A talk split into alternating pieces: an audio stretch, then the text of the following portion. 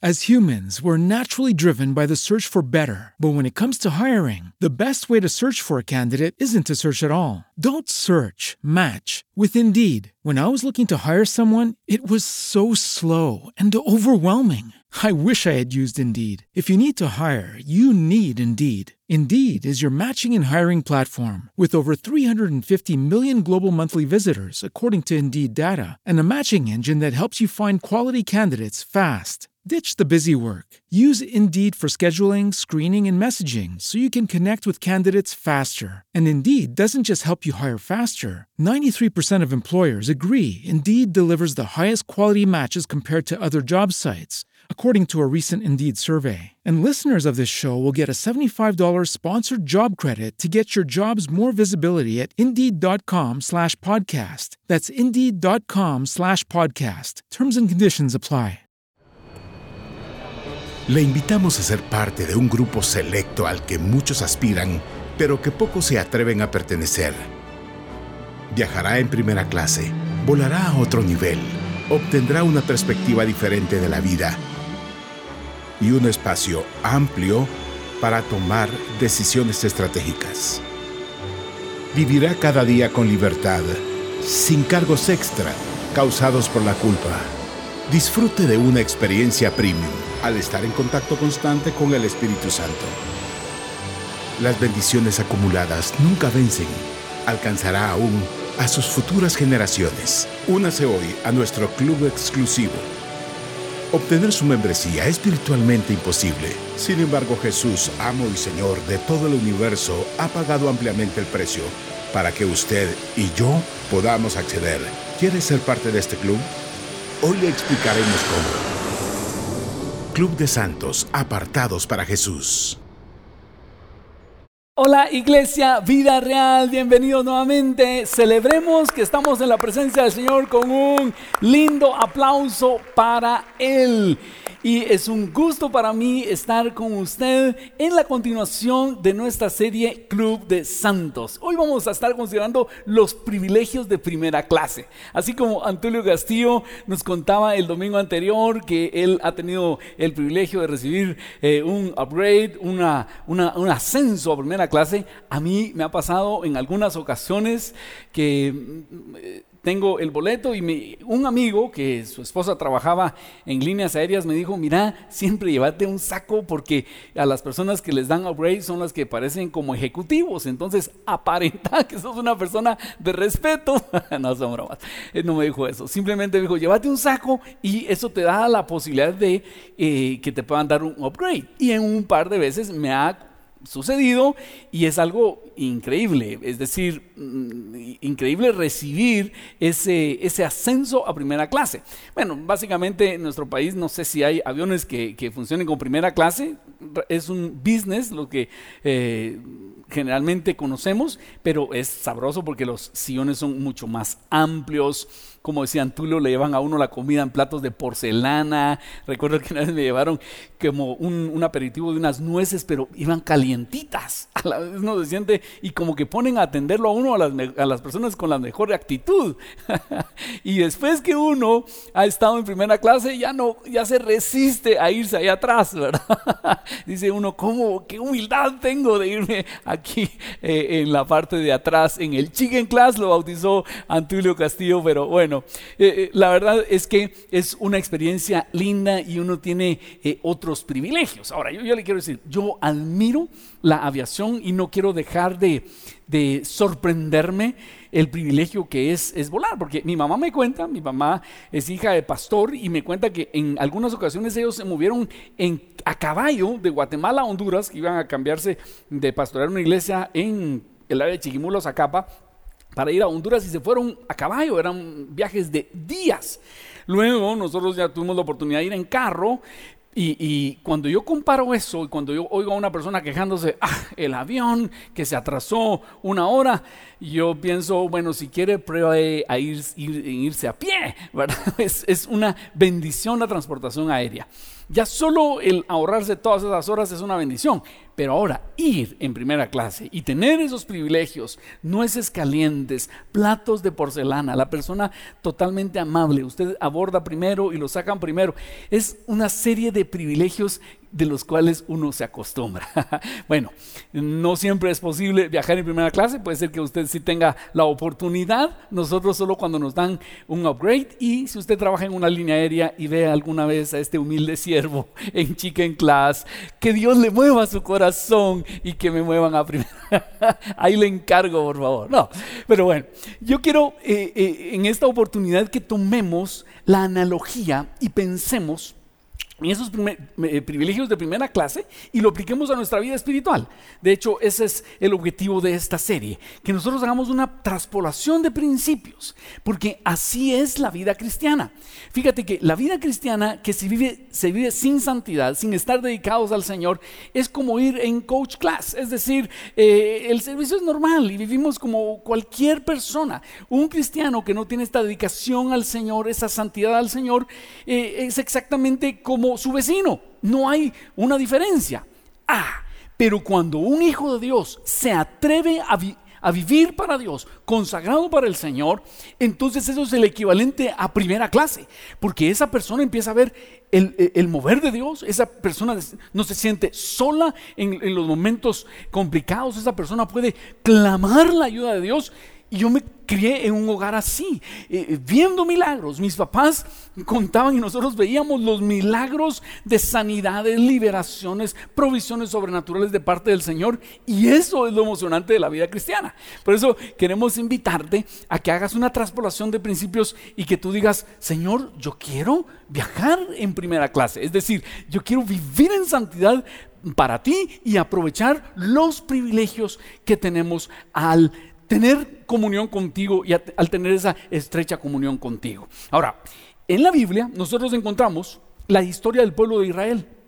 Y de aquí nosotros podemos aprender, para eso está la Biblia, para que nosotros podamos aprender cuáles son los privilegios de ir en primera clase y también cuáles son los privilegios que perdemos cuando no estamos consagrados al Señor, es decir, apartados para Él. Y bien lo dijo Antulio la semana pasada, santidad es, es ser apartado. Eso es, ser santo es ser apartado. Y si tú y yo nos atrevemos a vivir distintos y decir: yo amo al Señor y voy a vivir distinto, no voy a hacer lo que toda la gente hace, yo voy a hacer las cosas distintas. Mientras todos mienten, yo voy a decir la verdad. Mientras todos tienen una vida sexual eh, libre, yo voy a dedicar mi cuerpo y mi sexualidad para honrar al Señor. Mi boca, la gente a, allá afuera dice cosas y pronuncia palabras terribles, maldiciones, palabras oeces, yo voy a vivir distinto.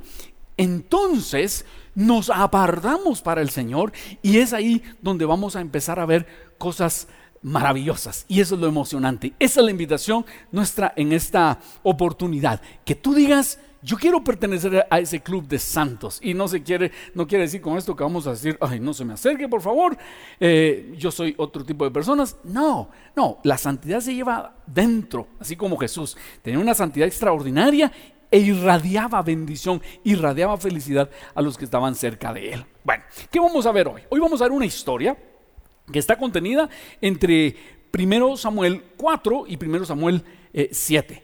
Y leyendo el Bible Challenge, el Señor me hizo resaltar esta historia de la necesidad de, de vivir en santidad. Si quieres seguir las notas, puedes leer con tu teléfono inteligente el código Q R que aparece en la pantalla en estos momentos, y vamos a ver cuatro bendiciones, cuatro privilegios de vivir en primera clase, de vivir en santidad. Cuando vivimos apartados para el Señor, en primer lugar, suceden cosas que solo se pueden explicar como un milagro. El primer beneficio de vivir en santidad es que cuando nosotros vivimos apartados para el Señor, experimentamos cosas, suceden cosas a nuestro alrededor que solo podemos explicarlas como un milagro. Y cuando tenemos dificultades, Dios aparece a favor nuestro. Veamos esta historia del pueblo de Israel. primero Samuel cuatro, uno a cinco. Dice: en aquel tiempo Israel estaba en guerra con los filisteos. El ejército israelita acampaba cerca de Ebenezer y los filisteos estaban en Afek. Los filisteos atacaron al ejército de Israel y lo derrotaron matando a cuatro mil hombres. Terminada la batalla, las tropas se retiraron a su campamento y los ancianos de Israel se preguntaban, ¿por qué permitió el Señor que los filisteos nos derrotaran? Después dijeron, traigamos de Silo el arca del pacto del Señor. Sí, la llevamos con nosotros a la batalla, nos salvará de nuestros enemigos. Así que enviaron hombres a Silo para que trajesen el, acta, el arca del pacto del Señor de los ejércitos celestiales, quien está entronizado entre los querubines. Los hijos de Elí, Ofni y Finés, también estaban allí cerca del arca del pacto. Cuando los israelitas vieron que el arca del pacto del Señor llegaba al campamento, su grito de alegría fue tan fuerte que hizo temblar la tierra. Veamos esto. Eh, el pueblo de Israel está en batalla contra los filisteos y tienen una primera batalla y pierden esa batalla. Los golean, dice que murieron del pueblo de Israel cuatro mil hombres, cuatro mil a cero. Y, y ellos no estaban acostumbrados a eso. Ellos estaban acostumbrados a que cuando salían al, a, al campo de batalla, Dios estaba con ellos y Dios los ayudaba a ganar. Y en esta oportunidad, después de esta primera derrota, ellos dicen, ¿por qué el Señor permitió eso? Y se les ocurre una idea. Enviemos a traer el arca del pacto. Recuerda, aquí tengo una, una ilustración, es una réplica del arca del pacto que trajimos de Israel cuando fuimos. Y recuerdan ustedes que esta era la pieza central del tabernáculo de, Mo, de Moisés. Esta, esta, esta pieza de este mueble estaba en el lugar santísimo. Y aquí una vez al año entraba el sumo sacerdote a ofrecer eh, sacrificios a Dios y hablar con Dios. Solo podía hacerlo una vez al año. Esto era un cofre, era de madera. Eh, bañado en oro, y dentro de este cofre eh, contenía tres cosas: una porción del maná, esta comida milagrosa que Dios les dio en el desierto; una copia de las tablas de la ley, que es eh, las que Dios le dio a Moisés; y la vara de Aarón que reverdeció. Estas tres cosas estaban dentro y tenía una tapa que se llamaba el propiciatorio, en donde el sacerdote tomaba la sangre del cordero que acababan de sacrificar y llenaba esta tapa con esa sangre. Entonces ahí se manifestaba la presencia del Señor. Y a ellos se les ocurre, ¡ja! Ya sabemos que necesitamos. Enviemos a traer el arca del pacto, porque si traemos el arca del pacto, Dios va a estar con nosotros. Y lo único que se me ocurre es, nos golearon allá en Inglaterra, pero falta el Bernabéu.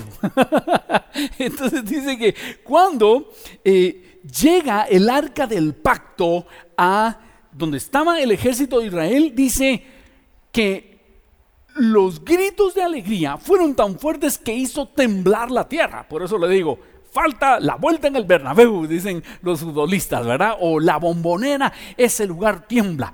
Cuando llega el arca del pacto, los israelitas estaban emocionados y dijeron, Dios está con nosotros.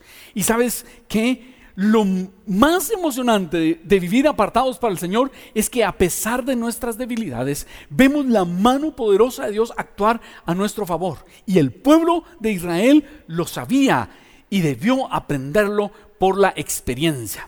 Cuando nosotros entendemos eso, empezamos a emocionarnos por ser parte del club de la santidad, y no por los milagros solamente, sino porque tenemos una relación estrecha con el Señor. Lo más valioso de un milagro es sentir que Dios está con nosotros, que es nuestro Padre, que nos ama y desea compartir el viaje con nosotros. Quiero decirte que si eh, eh, la invitación a que tú vivas en el club de la santidad es, a que, es la invitación a que tú sientas la presencia de Dios cerca, que tú sepas, cuando yo pido ayuda al Señor, Él está conmigo. Eso es lo más emocionante. Más que los milagros, es lo más emocionante es que Dios apareció a nuestro favor. Quiero eh, contarte que recientemente estuvimos de viaje con, con mi esposa y nos juntamos allá con el pastor Edmundo Guillén y mi hermana Berlín. Y ese día del cual yo les relato, había huelga de taxis en la ciudad donde estábamos.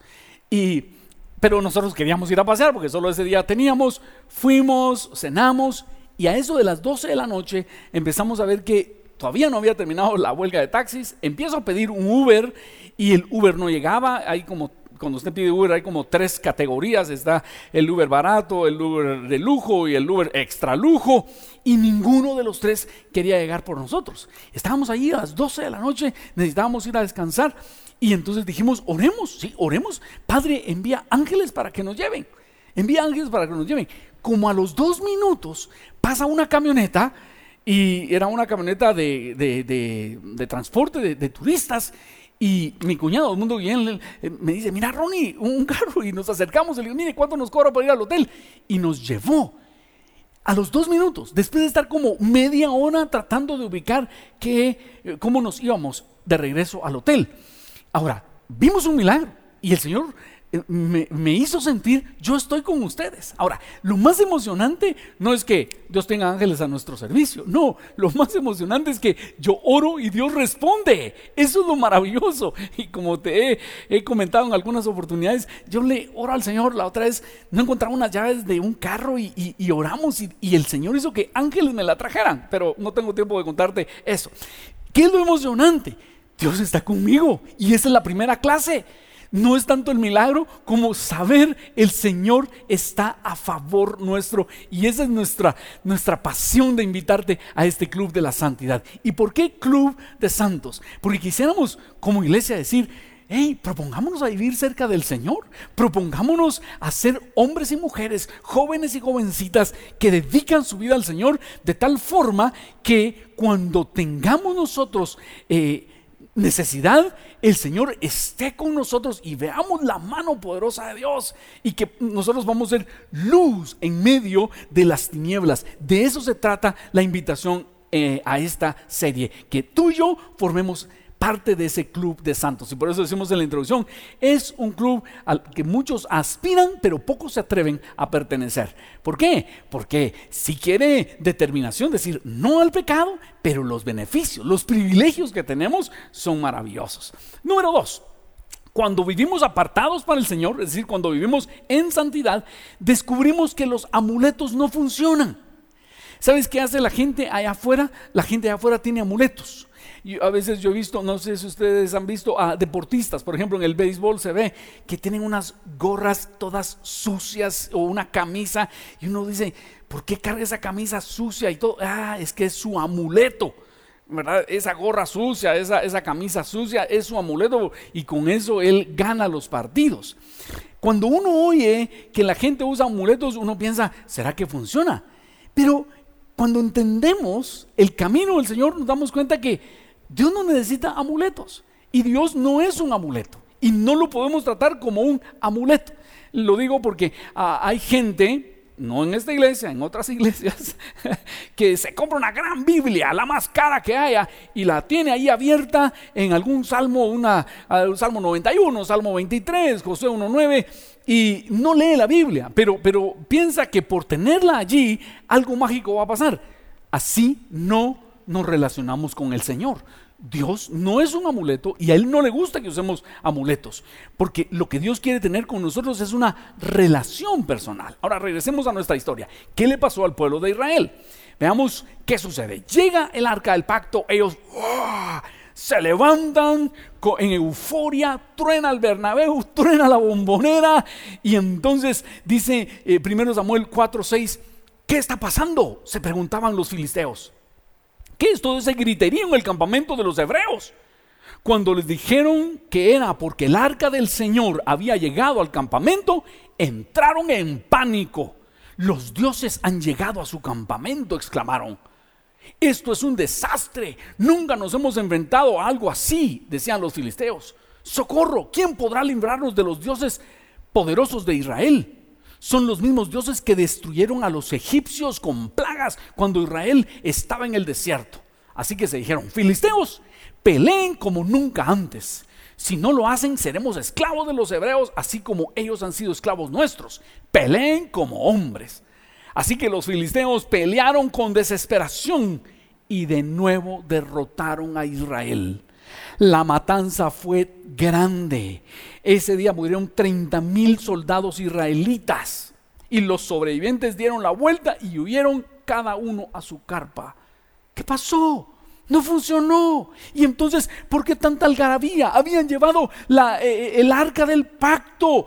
Esto seguramente era confuso para todo el pueblo de Israel, porque cuando llegó el arca del pacto dijeron: Dios está con nosotros. Y es aquí lo que quiero destacarte: Dios no es un amuleto y no lo podemos tratar como un objeto de buena suerte. Ni el arca del pacto, ni la Biblia más cara con cuero de ovejas creadas alrededor de Israel. Eso no te va a funcionar con Dios, porque lo que te funciona con Dios es una relación personal. Ah, ¿por qué no les funcionó esta estrategia a los israelitas? Es porque nuestra relación con Dios no es un amuleto. ¿Y qué había sucedido? Esto que te acabo de leer es primero Samuel capítulo cuatro. primero Samuel capítulo tres es el pasaje en donde Dios se le apareció al profeta Samuel. ¿Recuerdan ustedes esa historia? Samuel es un niño que es hijo de Ana, y Ana prometió llevarlo al templo y se lo entrega al profeta Elí. Elí dice: ¿qué hago con este niño? Lo pone a servir en las cosas del templo, y a cierta edad Samuel oye una voz y pensó que Elí lo estaba llamando, y va a, con Elí y le dice: ¿usted me llamó, sacerdote? No, yo no te llamé. Después de tres veces Elí dice: ya sé qué está pasando, Dios te quiere hablar. Y entonces le dice Elí al pequeño niño Samuel: la próxima vez que oigas tu nombre, di: habla, Señor, que tu siervo oye. Y Dios le había dado un mensaje a el pueblo de Israel. Dios le había dado un mensaje al sacerdote Elí y a sus dos hijos, Ofni y Finés, a través del profeta Samuel. ¿Qué había pasado?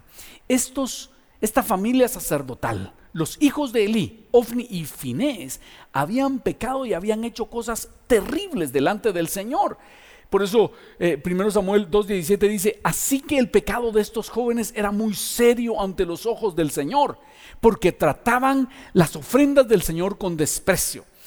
Eh, usted sabe que los sacerdotes tenían derecho de tomar una parte de la ofrenda que los israelitas llegaban llevaban al Señor. De hecho, si llevaban ellos un, un cordero, eh, parte del cordero se quemaba en el, en el fuego, y parte del cordero servía para alimentar a los sacerdotes. Pero estos jóvenes, Ofni y Finés, eh, o los hijos de Elí, habían abusado de las ofrendas. Dice que cuando los israelitas estaban eh, quemando el, el, el sacrificio, o estaba en la olla, ellos llegaban a tomar carne casi cruda. Ellos, según ellos, ellos tenían plena potestad sobre las ofrendas, y a Dios le molestó la manera en que ellos usaban las ofrendas. Dese cuenta, ellos tenían acceso a una parte, no a todo, y cuando ellos tomaron todo, Dios lo consideró un abuso. Veamos lo que dice también primero Samuel dos veintidós. Dice: ahora bien, Elí era muy viejo, pero andaba o estaba consciente de lo que sus hijos hacían al pueblo de Israel. Por ejemplo, sabía que sus hijos seducían a las jóvenes que ayudaban a la entrada del tabernáculo. Vea usted, estos malvados seducían a las jovencitas que iban a adorar a Dios. Habían convertido el templo del Señor en una cosa, un centro de prostitución terrible. Entonces, veamos dos áreas de pecado. Uno, poder. Ellos estaban tomando Los, las ofrendas que le pertenecían a Dios, estaban abusando de las ofrendas. Dos, seducían, es pecado sexual, seducían a las jóvenes que iban a ayudar a la entrada del templo. Y es por eso que Dios dice: hasta aquí. Y el mensaje que Dios le da a Samuel es: aquel día yo cumpliré contra Elí todas las cosas que he dicho sobre su casa, desde el principio hasta el fin, y le mostraré que yo juzgaré su casa para siempre por la iniquidad que él sabe, porque sus hijos han blasfemado a Dios y él no los ha estorbado. En otra porción le dice el Señor al profeta Elí: honraste a tus hijos antes que a mí. Entonces veamos tres tipos de pecado: deseo de poder, donde ellos abusaban de las ofrendas; deseo de gloria, donde ellos seducían a las jovencitas que iban a servir al santuario; y número tres, deseo de honra: honraste a tus hijos antes que a mí. Dios le dice a Elí: no has estorbado el pecado en tus hijos.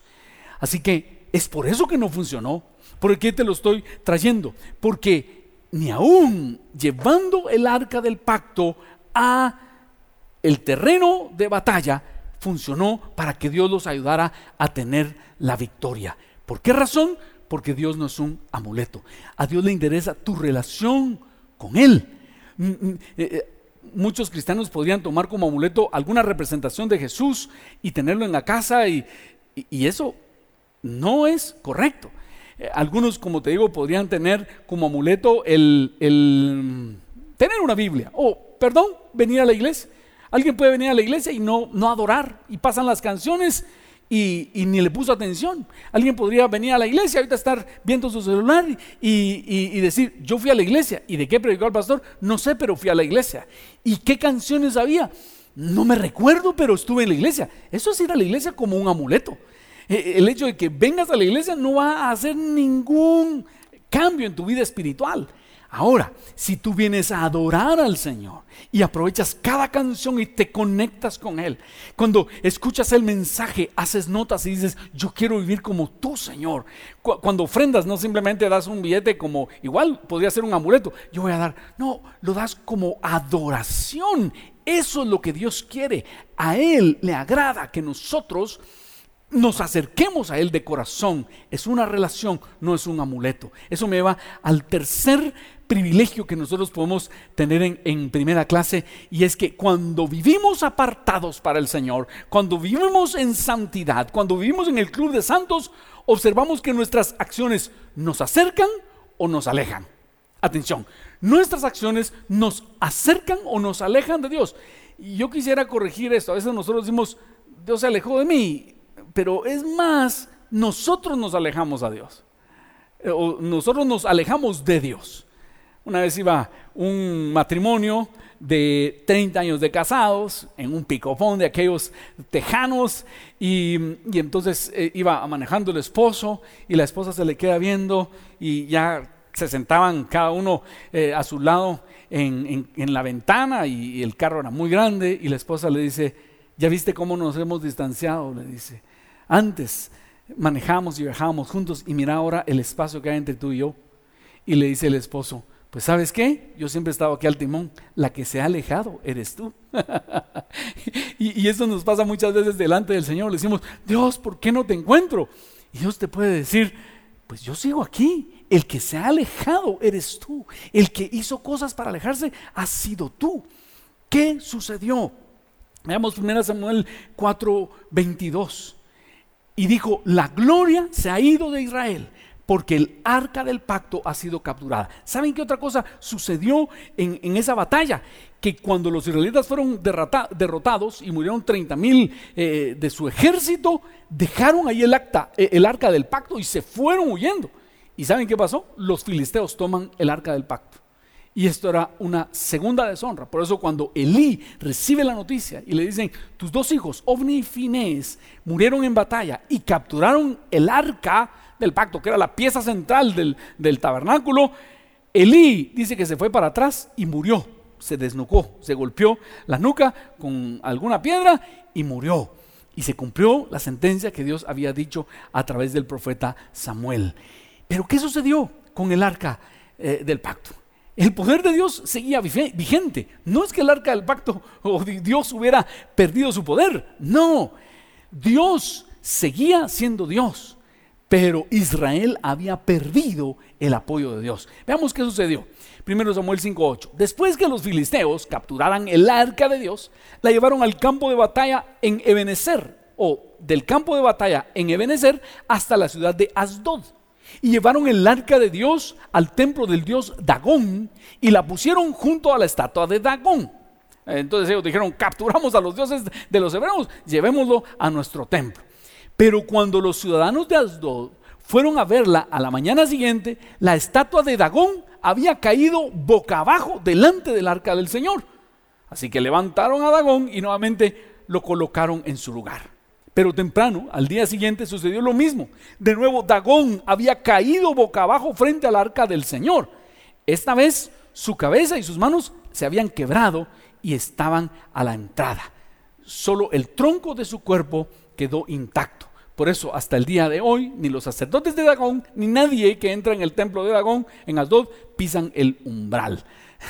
¿Qué sucedió? Se manifestó el poder de Dios y este dios pagano Dagón cayó postrado delante de la presencia del Señor. ¿Por qué te resalto esto? Porque Dios sigue teniendo poder, Dios sigue al frente del universo. Los que nosotros, lo que nosotros tenemos que hacer es acercarnos a Él. No es que Dios haya perdido poder, Él sigue siendo Dios. Ahora, después de esto nos narra la escritura, y puedes leerlo en primero Samuel capítulo seis, que a los filisteos les empezaron a salir enfermedades, les empezaron a salir tumores y hubo plagas de ratones, y ellos dedujeron: es porque nos trajimos el arca del pacto. Y deciden devolver el arca del pacto a los israelitas. Y dice el primero Samuel siete, uno y dos: entonces los hombres de Quiriat-Jearim fueron por el arca del Señor y la llevaron a casa de Abinadab, que estaba en las laderas, y comisionaron a su hijo Eleazar para que se encargara de ella. Y el arca permaneció en Quiriat-Jearim mucho tiempo, veinte años en total. Pero oiga esta observación: durante ese tiempo todos los israelitas se lamentaron porque parecía que el Señor los había abandonado. ¿Qué sucedió? Estaba el arca del pacto, pero ya no había apoyo sobrenatural de Dios. Por eso te digo, Dios no es un amuleto. ¿Qué había sucedido? Ellos se habían apartado del Señor, y como ellos se habían apartado del Señor, el arca del pacto no les traía bendición. El, el, el arca del pacto, que representaba la presencia de Dios, no estaba funcionando a favor de ellos. ¿Cuál es el, el desafío para nosotros? Quiero decirte que nuestro corazón como pastores es que es invitarte a que nosotros nos, nos acerquemos al Señor, para que seamos una congregación que, que vea milagros, que en tu casa tú veas milagros económicos, de protección, milagros de conocimiento, que los dones del Espíritu abunden entre nosotros.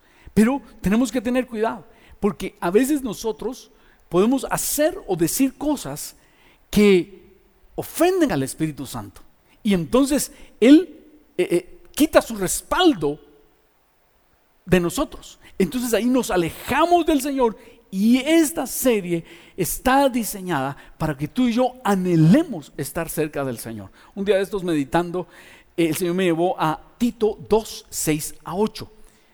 Miren qué interesante este pasaje. Exhorta asimismo a los jóvenes a que sean prudentes, presentándote tú en todo como ejemplo de buenas obras, en la enseñanza mostrando integridad, seriedad, palabra sana e irreprochable, de modo que el, aver, el adversario se avergüence y no tenga nada malo que decir de vosotros. Y el Señor me lleva a este pasaje y me hace ver: Ronnie, ustedes tienen que tener cuidado, y, y su meta es taparle la boca al enemigo y que su adversario no tenga nada malo que decir de ustedes. ¿Dónde va a decir Satanás esas cosas malas? ¿Sabes a dónde? Al trono de Dios, a las cortes celestiales. Cuando tú y yo decimos cosas que no convienen, cuando hacemos cosas que no convienen, nuestro acusador se presenta delante de Dios y dice: Dios, mira este pueblo, están en idolatría, mira la perversidad sexual que hay entre ellos, mira cómo están abusando de tus ofrendas, mira lo que están haciendo, eh, te están, están honrando a otras cosas antes que a ti. Y cuando el enemigo presenta esas acusaciones en contra nuestra, Jesús lo, lo, lo desenmascaró, que Él es el acusador de los creyentes, y nosotros no nos arrepentimos. Muchas veces Dios tiene que fallar en contra nuestra, porque Él es la expresión máxima de la justicia. Es por eso que la escritura dice aquí: de modo que el adversario se avergüence y no tenga nada malo que decir de vosotros. ¿Sabes qué es ser parte del club de santos? Eh, eh, el hecho de que Satanás te mira por todos lados y no tiene de qué acusarte. Satanás trata de acusarte y no encuentra de qué acusarte, y el Señor dice: ah, ahí va a estar mi apoyo sobrenatural. Es como aquel hijo bien portado. Al hijo bien portado le pide a uno algo, uno se lo quiere dar, ¿ah? Pero el hijo berrinchudo, uno le dice: si me pedí las cosas con berrinche, no hay nada, hijo. Pero si el hijo es bien portado, estudia, es obediente, y le dice: papi, yo quisiera, ahí vamos a, a, a, a complacerlo, a decirle: me gusta tu conducta. Eso es pertenecer al club de santos, decirle: Padre, yo quiero vivir para ti, quiero agradarte en todo, estoy agradecido contigo. Entonces cuando dices: ¿me puedes ayudar?, entonces dice: ahí está mi apoyo sobrenatural. Pero cuando hay un hijo rebelde y Satanás todos los días se presenta delante de la lista: mira tu hijito, malas palabras, pornografía, adulterio, negocios turbios, eh, Dios dice: hijo, compón esa conducta, por favor.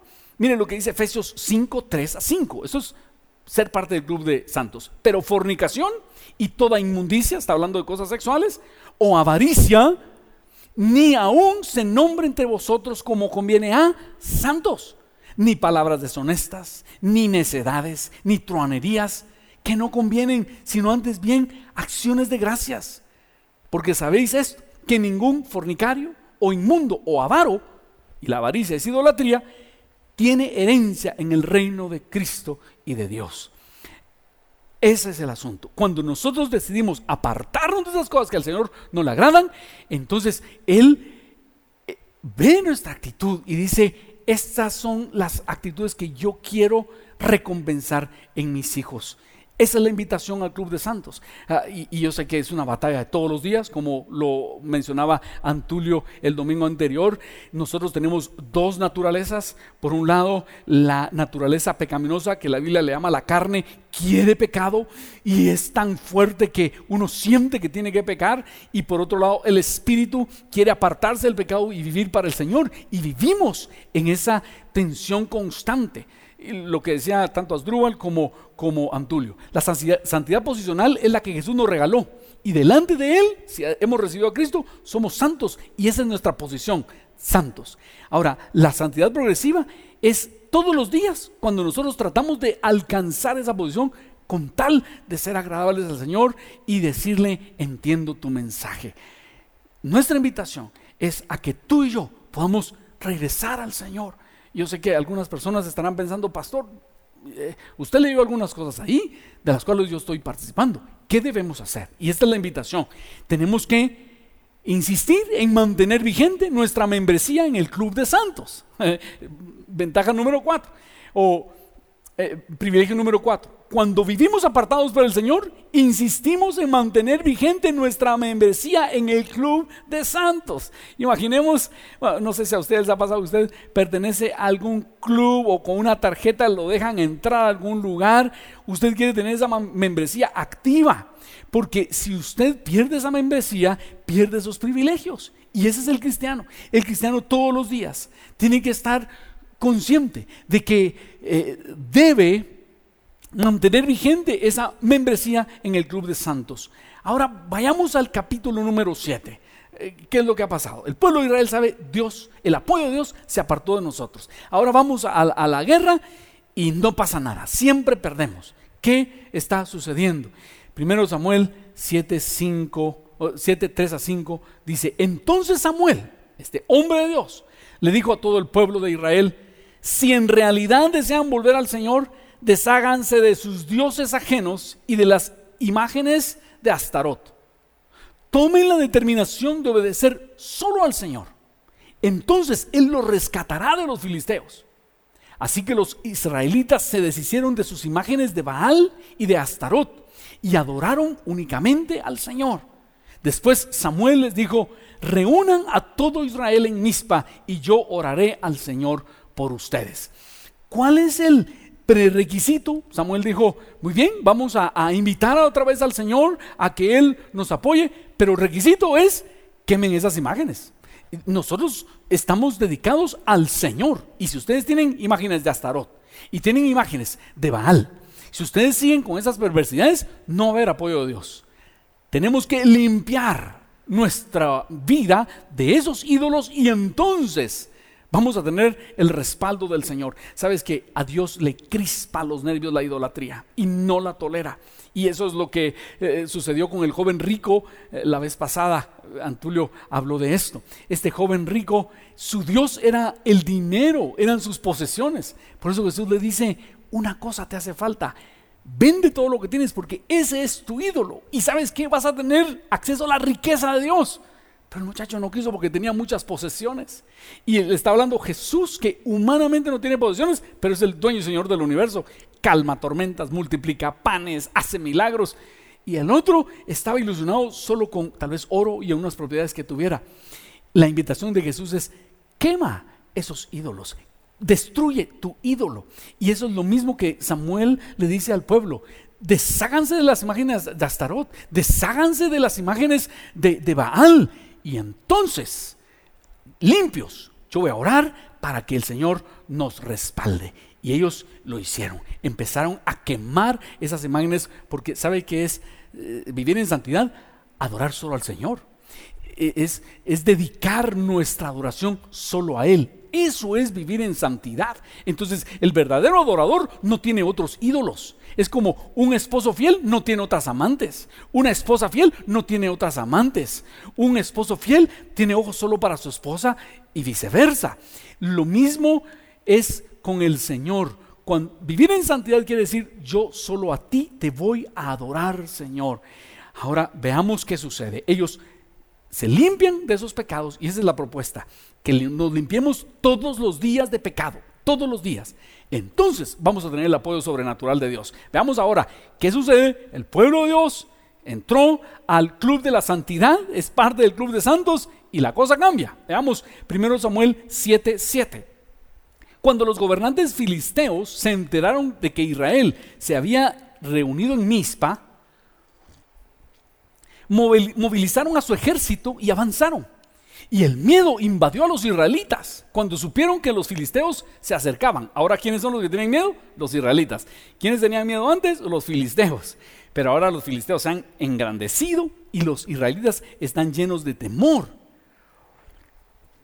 No dejes de rogar al Señor nuestro Dios que nos salve de los filisteos, le suplicaron a Samuel. Entonces Samuel tomó un cordero y lo ofreció al Señor como ofrenda quemada en, entera. Y rogó al Señor que ayudara a Israel, y el Señor contestó. Entonces, justo en ese momento en que Samuel sacrificaba la ofrenda quemada, llegaron los filisteos para atacar a Israel. Pero ese día el Señor habló con una poderosa voz de trueno desde el cielo y causó tal confusión entre los filisteos que los israelitas los derrotaron. Los hombres de Israel los persiguieron desde Mizpa hasta el lugar abajo de Betcar, mandándolos a lo largo del camino, o matándolos a lo largo del camino. Luego Samuel tomó una piedra grande y la colocó entre las ciudades de Mizpa y Gesana, y la llamó Ebenezer, que significa la piedra de ayuda, porque dijo: hasta aquí el Señor nos ha ayudado. De modo que los filisteos fueron sometidos y no volvieron a invadir a Israel por algún tiempo. Y durante toda la vida de Samuel, la mano poderosa de Dios se levantó contra los filisteos. Ja, veamos, esto es un milagro, cambia el panorama. ¿Qué hizo la diferencia? El apoyo sobrenatural del Señor. Ellos oran, le dicen: Padre, ayúdanos, pero ahora ya en santidad. ¿Sabe qué bastó? Una voz de trueno, un efecto de sonido extraordinario que asustó a los filisteos e hizo que el pueblo de Israel pudiera vencerlos. Eso es un milagro.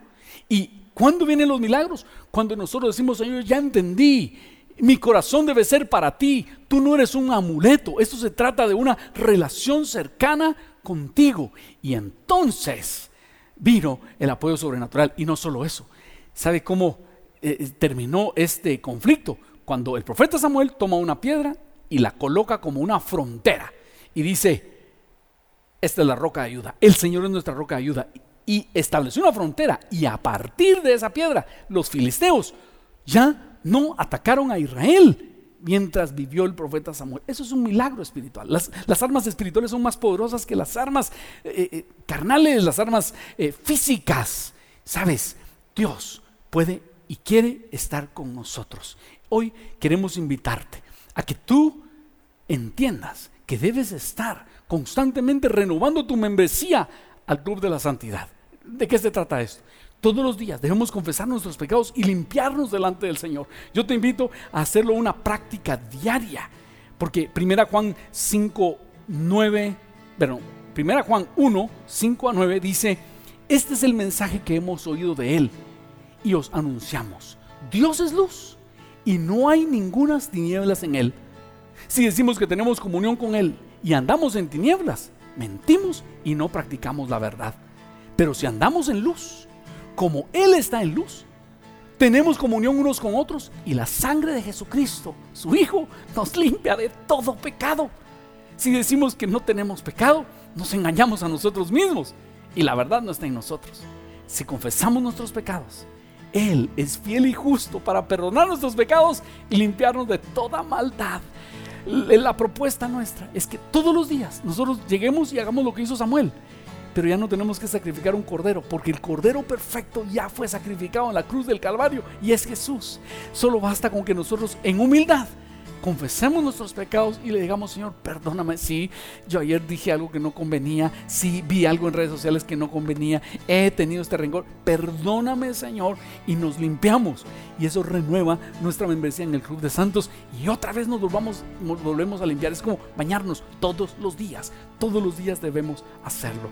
Así que hoy tenemos el privilegio de tomar la cena del Señor juntos, y al tomar la cena del Señor Es, hacemos exactamente eso. Lo que hacemos es decir: Padre Celestial, yo quiero volver a examinarme y limpiarme. Por eso quiero invitarte a que tomes los elementos de la cena del Señor y, y te invito a que entonemos esta canción. Esta canción es de Tumbas a Jardines, pero dice: yo anduve buscando y no hay nada que se compare contigo, Señor. Si tú has estado eh, contaminado con pecado y te has levantado algún ídolo en tu corazón, deséchalo hoy y dile: no hay nada, Señor, nada se compara contigo. Yo quiero vivir contigo, yo quiero viajar en primera clase contigo, Señor. Quiero esos privilegios de estar junto a ti y no sentirme solo. Y sé que eso se logra cuando me dedico, cuando me aparto para ti por amor. Cantemos y después de esta canción tomamos la cena del Señor. El mundo busqué y no pudo llenarme, ningún tesoro que pueda ganar me saciará. Mas llegaste tú, me diste vida nueva y cada deseo se cumplirá aquí en tu amor. Alzamos nuestros brazos y adoramos. Oh, no hay nada, nada mejor, no hay nada, nada mejor, no hay nada, nada mejor que mi Dios. Oh,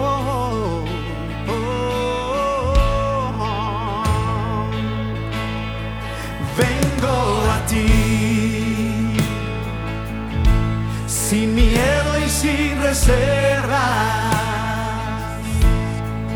cada fracaso has visto, Señor, y en tu amigo soy,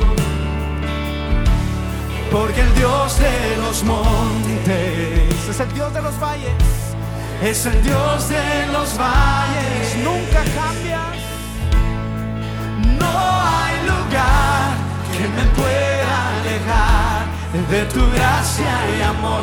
¿Qué nos puede separar de tu amor, Jesús? Oh, no hay nada, nada mejor, no hay nada, nada mejor, no hay nada, nada mejor que mi Dios.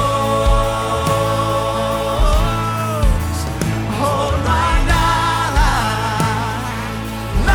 mejor, no hay nada, nada mejor, no hay nada, nada mejor que mi Dios.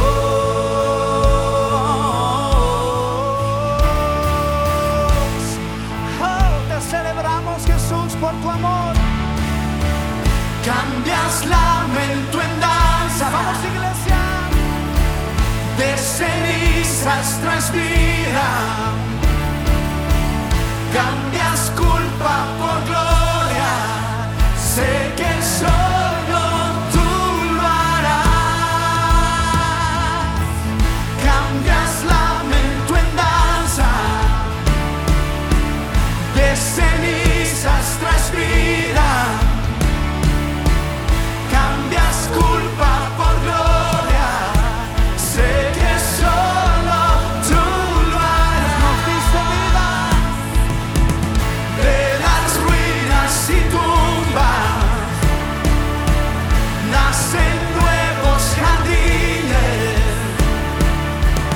resucitas los huesos, sé que solo tú lo harás, sé que solo tú lo harás.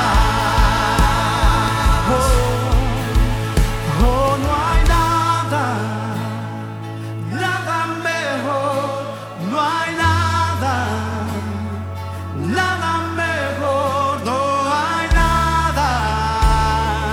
Nada mejor que mi Dios. Oh, no hay nada, nada mejor. No hay nada, nada mejor. No hay nada, nada mejor que mi Dios.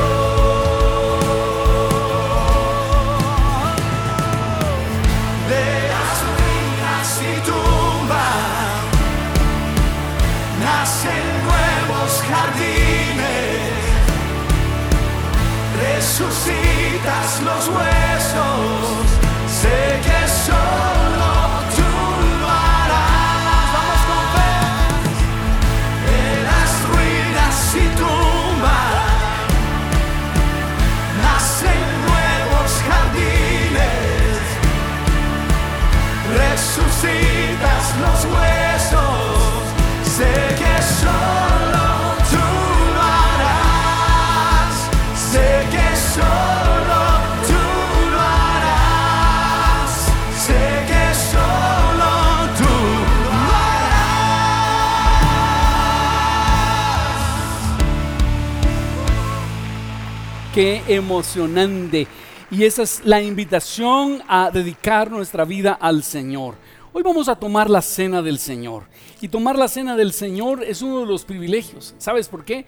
Porque nos recuerda que la membresía al Club de Santos, tú y yo no la podíamos pagar. Fue Jesús que en la cruz del Calvario pagó. Él es el Cordero perfecto que por su sangre, Él pagó por nuestros pecados.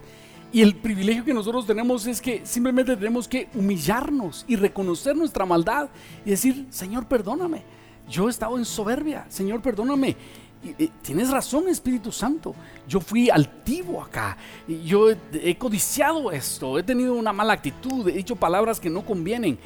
Con que tú confieses y agarres esas, esos pecados y los quemes como el pueblo de Israel quemó los ídolos de Baal y Astarot, entonces el Señor te vuelve a habilitar para estar en el club de la santidad. Y sabes que de hacerlo todos los días empiezas a aprender y te empiezas a entrenar a vivir para el Señor, y entonces empezamos a vivir en esa, en esa comunión perfecta con el Padre.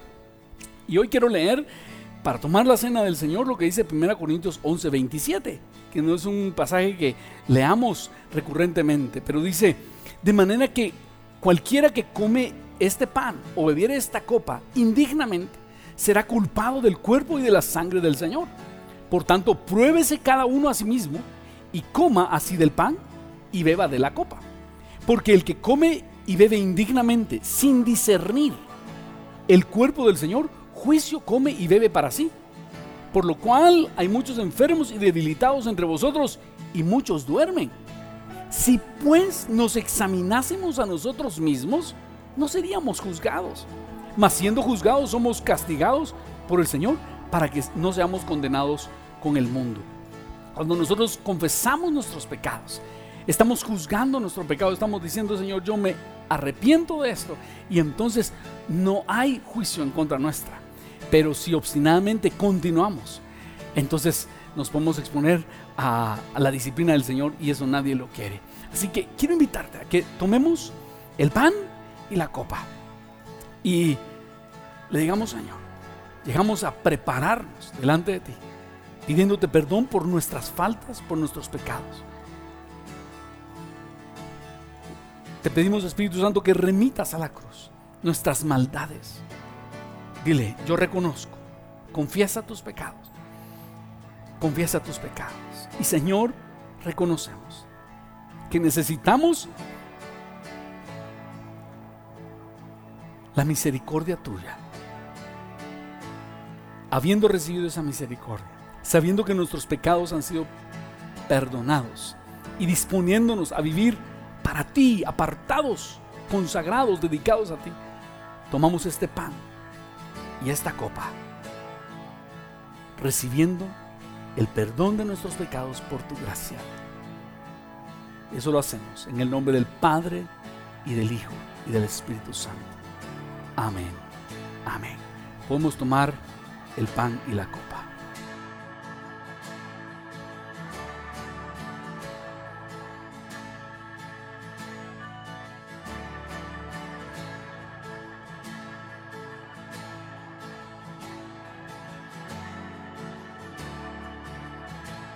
Qué emocionante y qué privilegio saber que Jesús pagó el precio para que nosotros podamos viajar en primera clase, es decir, viajar en el Club de Santos. ¿No le parece que es algo emocionante? ¿Qué tal si damos un aplauso al Señor? Sé que algunos tienen ahí la copita, pero digámosle gracias al, al Señor por su misericordia, y con esto rededicamos nuestra vida para honrar al Señor. Pueden tomar sus lugares, si usted eh, se puso de pie, puede tomar su lugar. Y la invitación sigue abierta, y, y cada día, creo, de la serie seguimos entendiendo y saboreando por qué es necesario tener el privilegio, o por qué es necesario participar del Club de Santos. Bien, ahora quiero invitarte a que adoremos al Señor con nuestras ofrendas. ¿Sabes qué? Las ofrendas son importantes en nuestro proceso de santidad, porque en los dos pasajes que leímos, viste que decía inmoralidades sexuales y avaricia, que es idolatría. El ídolo moderno no es Baal ni Astarot, puede ser que haya algo, pero el ídolo más evidente en nuestros tiempos es el amor al dinero, la avaricia. Y es por eso que cuando nosotros ofrendamos, morimos a esa avaricia, porque es tomar un dinero y darlo para el servicio del Señor. A nadie nos es fácil, o puede ser que a usted le sea fácil. A veces yo batallo con esto, a pesar de que sé las bendiciones del Señor, pero mi carne se opone. Pero es cuando ofrendamos que nosotros morimos a la avaricia. Y es por eso que Jesús le decía al joven rico: si quieres ser perfecto, anda, vende lo que tienes y dalo a los pobres, y tendrás tesoros en el cielo, y ven y sígueme. Oyendo el joven esta palabra, se fue triste, porque tenía muchas posesiones, poseía mucho. ¿Cuál es el propósito de la ofrenda? El propósito de la ofrenda es morir a esa avaricia. Es tomar una parte de lo que Dios, Dios nos ha dado y ofrendarlo en su honor. Cuando hacemos eso, algo muere de avaricia dentro de nosotros, y estamos diciendo: Señor, tú eres más importante para mí que cualquier ídolo. Tú eres mi verdadero Dios, y yo sacrifico a ti adoración a través de canciones, a través de escuchar tu palabra y a través de ofrendar delante de ti. ¿Qué tal si oramos y dedicamos nuestras ofrendas al Señor? Padre bendito, traemos delante de ti nuestras ofrendas y diezmos, y cuando las damos, morimos a la avaricia. Cuando las damos, nos recordamos que nada de lo que hay en este mundo nos pertenece, todo te pertenece a ti. Y como práctica de nuestra adoración, ofrendamos, Señor, recordándonos que tú eres el dueño de todo. Gracias, mi Dios. En tu nombre oramos. Amén. Podemos ofrendar. Si quieres hacerlo de forma presencial, hay unos buzones aquí al frente, y si quieres hacerlo por la vía electrónica, ponemos los números de cuenta en este momento en la pantalla.